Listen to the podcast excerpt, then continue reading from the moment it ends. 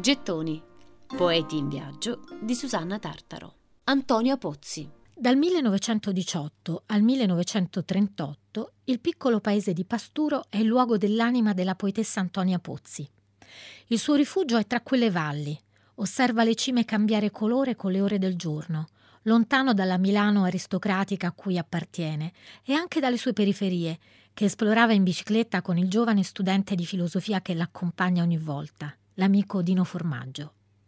Solo a Pasturo, quell'ideale di vita sognata, fatta di semplicità e ruvidezza contadina, sempre cercata nel corso della sua breve esistenza, la sente come possibile e la traduce in lunghe passeggiate e nei versi che compone.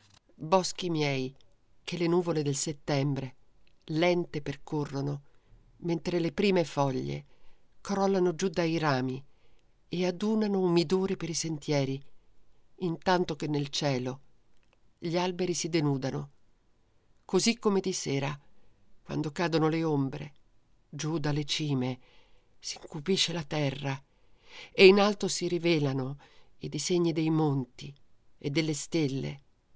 Miei boschi, vi è tanta pace in questa vostra muta rovina, che in pace è ora la mia.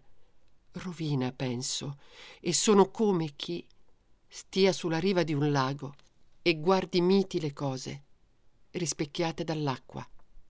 Il 1934 è stato anche l'anno di una lunga crociera, forse il tentativo di allontanarsi ancora dalle sue malinconie.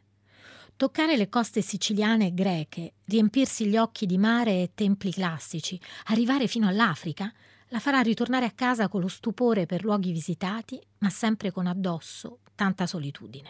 Io sola, io limpida tutta, nel vento lieve di settentrione, io in pace, con la chiarezza del cielo.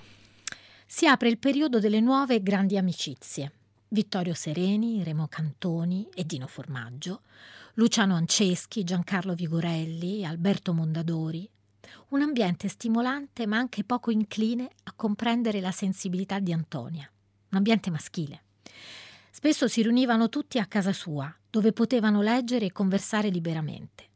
Nella sua libreria trovavano posto i volumi messi all'indice dal fascismo e le opere della migliore letteratura europea e americana. Questi giovani intellettuali vivevano il clima politico e culturale con interesse febbrile.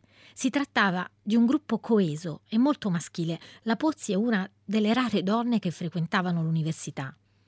Si laurea con lode il 19 novembre 1935. I tre anni di vita che le rimangono saranno di travaglio interiore misto a un sentimento di rabbia e impotenza per quello che accade intorno. È solo la montagna a offrirle rifugio. Sul retro di una fotografia scattata nel 1937, nella dedica per l'amico Dino Formaggio, scrive È l'immagine più cara che ho di me, dove sembro più un ragazzotto che una donna e ho addosso intorno tutte le cose che più amo. I miei scarponi, il cappellaccio a fungo, la bella neve bianca, le pietre, il legno. Qui è l'essenza, il midollo, la fibra viva e contrattile della mia vita.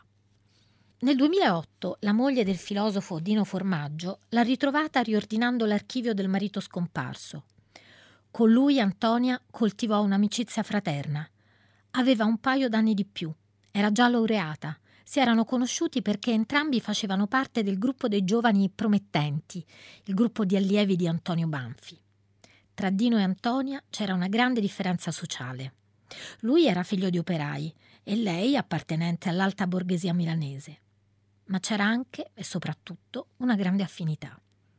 In una lettera datata 27 settembre 1938, poche settimane prima della promulgazione delle leggi razziali fasciste e tre mesi prima di suicidarsi, Antonia gli scrive Siamo stufi di prepotenze, di soprusi, di aggressioni che sui giornali diventano sacrosanti diritti, degli urli della folla anonima ridotta allo stato di bestia cieca, della repressione barbara e retrograda di ogni voce umanitaria. Per riascoltare e scaricare in podcast cerca Gettoni sul sito di Radio 3 e sull'app RaiPlay Radio.